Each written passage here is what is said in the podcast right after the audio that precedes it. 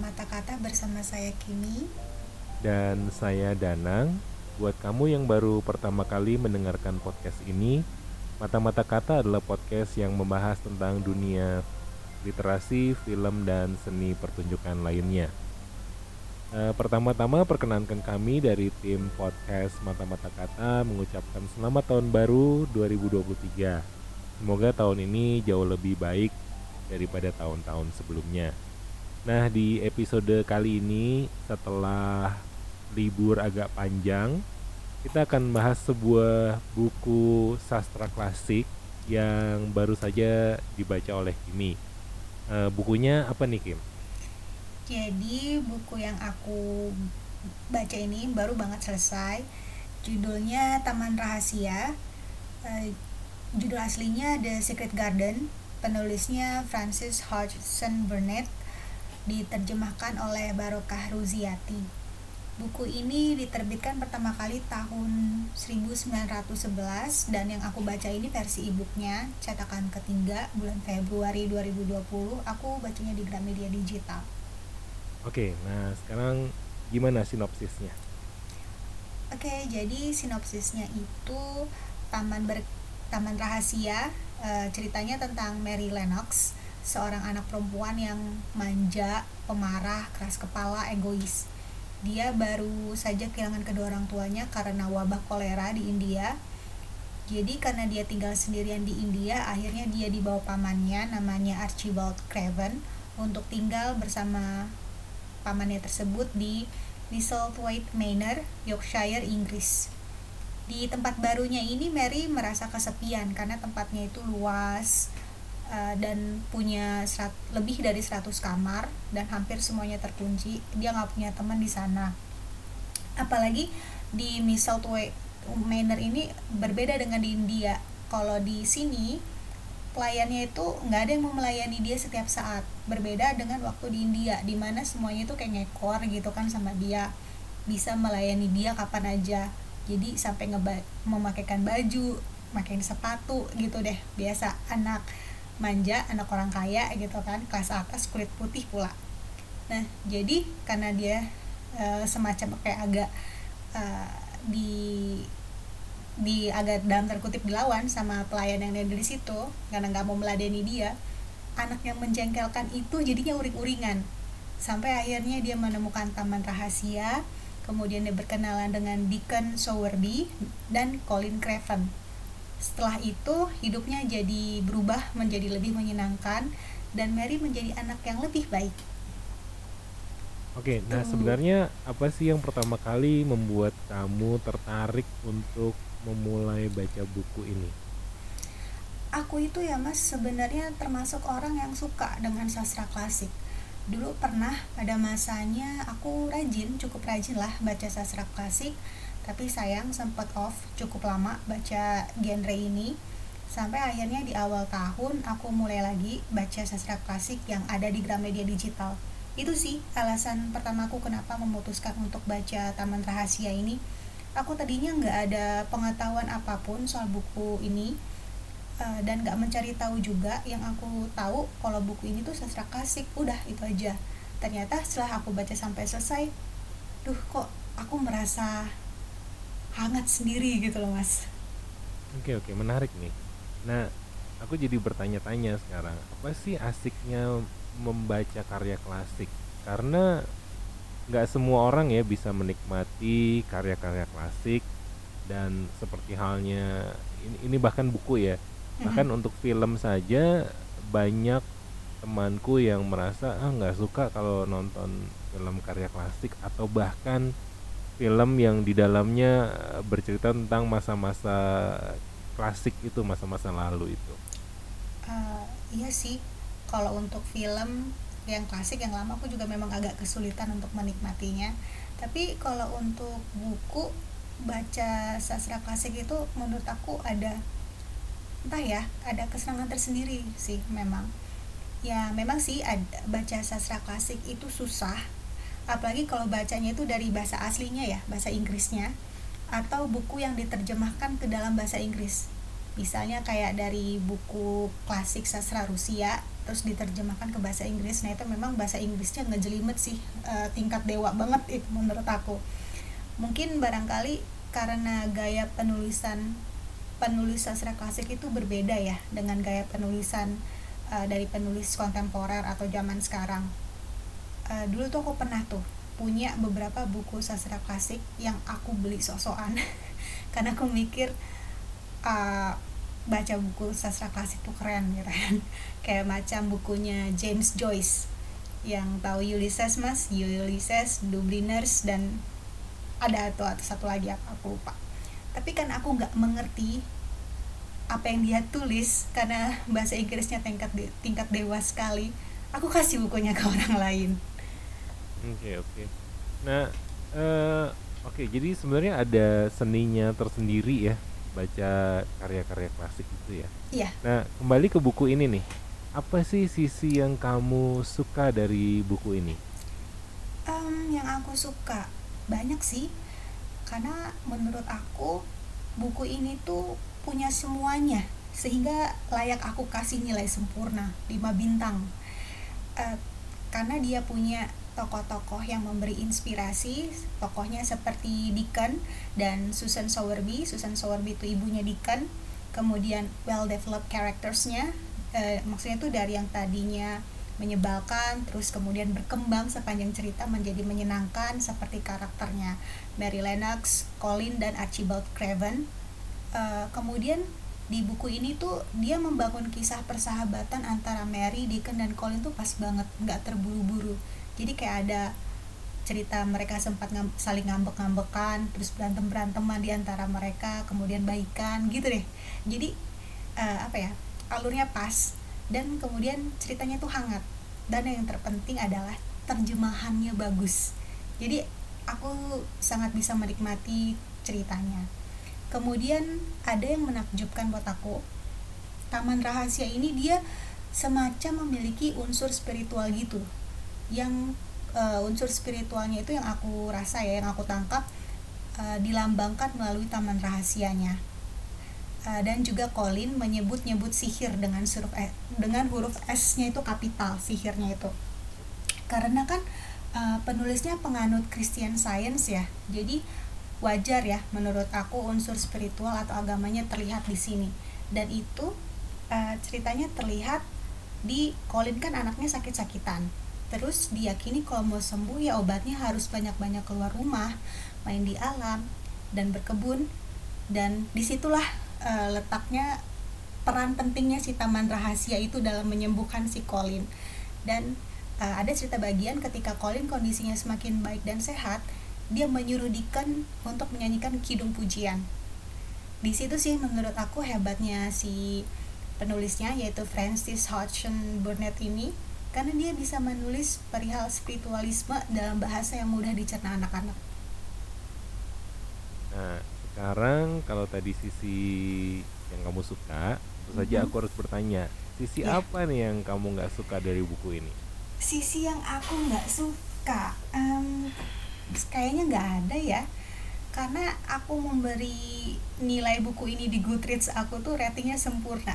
5 bintang dari 5 uh, eh, meski ada review yang aku baca bilang kalau buku ini tuh rasis. Yang mana setelah baca buku setelah baca review itu aku jadi mikir juga aku kurang paham deh atau barangkali aku kurang peka di mana letaknya rasisnya dari buku ini.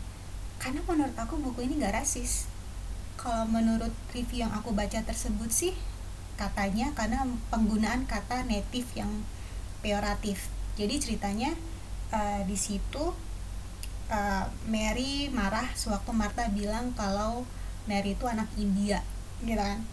Jadi seolah Mary itu nggak terima dibilang kalau dia itu anak India atau native dan kayaknya jadi anak India tuh nista banget. Uh, tapi kalau buat yang baca udah buku ini buat yang sudah membaca buku ini uh, pasti tahu kan latar belakang Mary itu gimana. Dia yang dari lahir dari sampai usia 10 tahun India terus dibesarkan di lingkungan kulit putih kelas atas dan gak diajarin sama orang tuanya gimana harus bersikap. Uh, makanya dia jadi ngebos dan manja gitu kan. Aku bisa paham ya kenapa Mary yang masih anak-anak uh, seperti itu. Dan mengingat kondisi dan tempat dia lahir dan dibesarkan jadi ya uh, wajar Mary memiliki pola pikir sampai seperti itu meskipun itu salah ya. Uh, apalagi buku ini kan berlatar waktunya di awal abad ke-20 di mana pikiran rasisme perbudakan masih cukup dominan kan di kalangan orang kulit putih kelas atas pada saat itu. Uh, jadi menurutku penting juga sih untuk memberikan sedikit sejarah akan kehidupan Mary sebagai latar cerita. Tapi ya hal itu dibahas secuil aja tidak sepanjang cerita. Karena sesudahnya buku ini fokus pada keindahan alam persahabatan kekuatan pikiran dan uh, kita juga melihat karakter Mary berkembang. Nggak menjadi nggak bertahan stuck dia sebagai Mary yang uh, jadi Mary sebagai anak yang menyebalkan itu jadi buku ini kayak udah semacam buku how to be a better person. Aja gitu sih.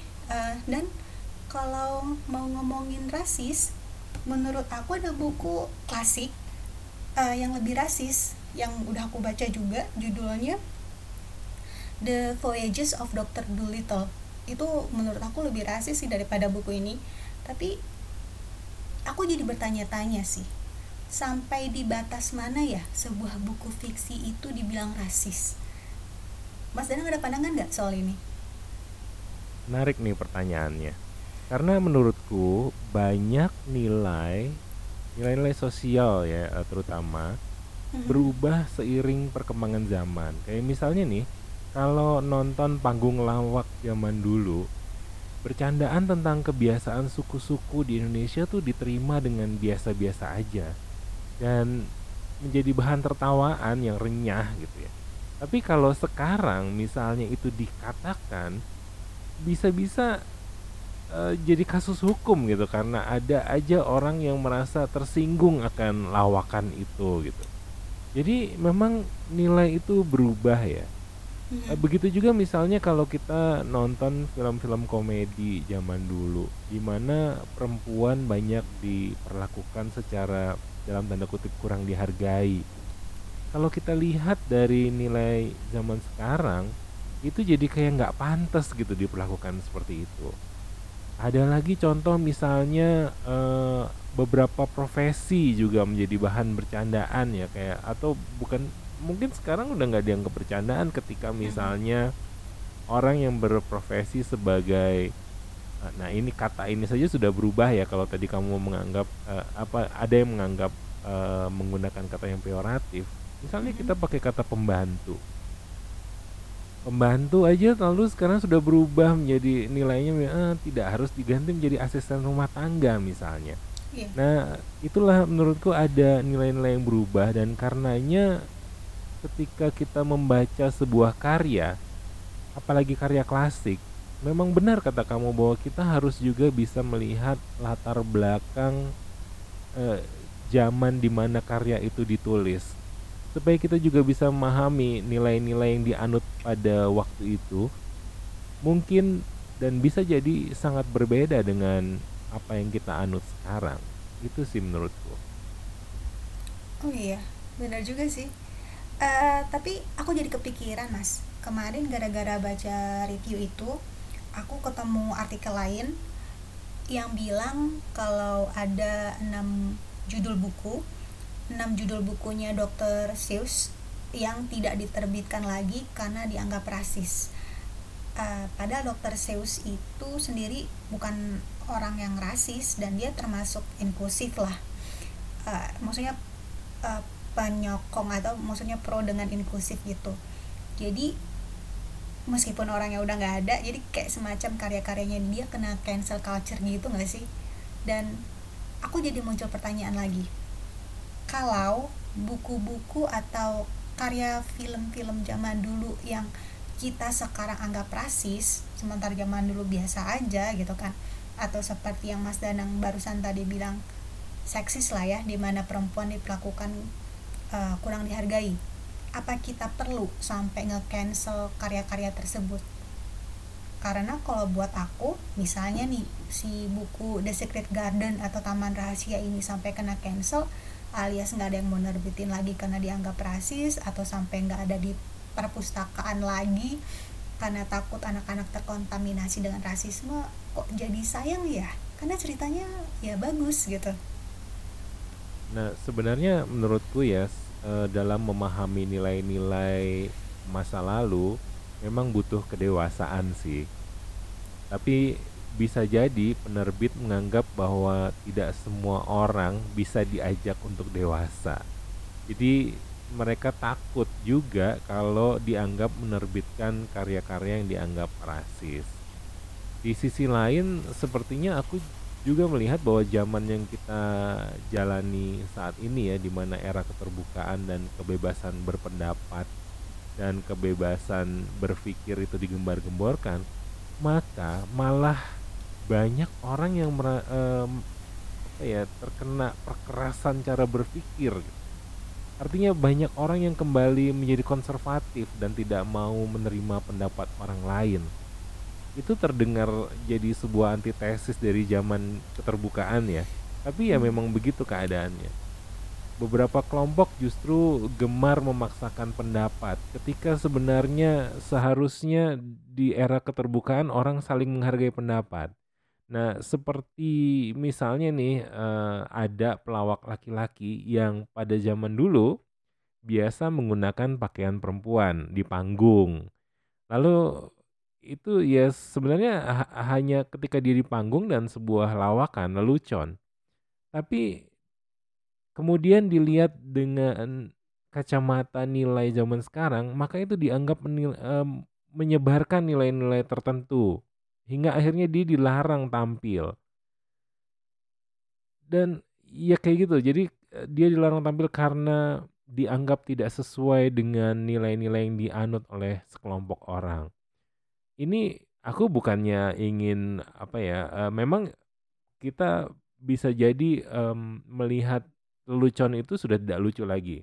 Lelucon itu sudah lebih merendahkan misalnya kaum kaum tertentu misalnya. Tapi ya cancel culture untuk hal itu menurutku sih eh, bentuk ketidakdewasaan ya karena bagaimanapun eh, kita eh, seharusnya bisa memberi apa sih memberikan pengetahuan bahwa ya itu di zaman itu hal-hal seperti itu dianggap biasa. Dan justru itu eh, membuat kita jadi belajar tentang sejarah ya bahwa manusia itu berkembang. Manusia itu nggak tiba-tiba jadi seperti sekarang pemikirannya. Di zaman yang lalu ada pemikiran yang berbeda dan itu sejarah itu kenyataan harusnya kita bisa menerima itu dengan eh, lebih baik dan bahkan bisa menambah ilmu pengetahuan kita gitu sih menurutku ya Iya. nah jadi ini kita membahas karya klasik tuh rupanya menarik juga ya dan apa ya semoga para pendengar podcast kita juga jadi tertarik nih untuk mulai membuka karya-karya klasik atau menikmati eh, film-film klasik dan kemudian mungkin membahasnya bersama kita. Iya, betul. Ya, ya, se aku juga beberapa tadi aku, eh, aku sepakat dengan apa yang Mas Danang tadi katakan.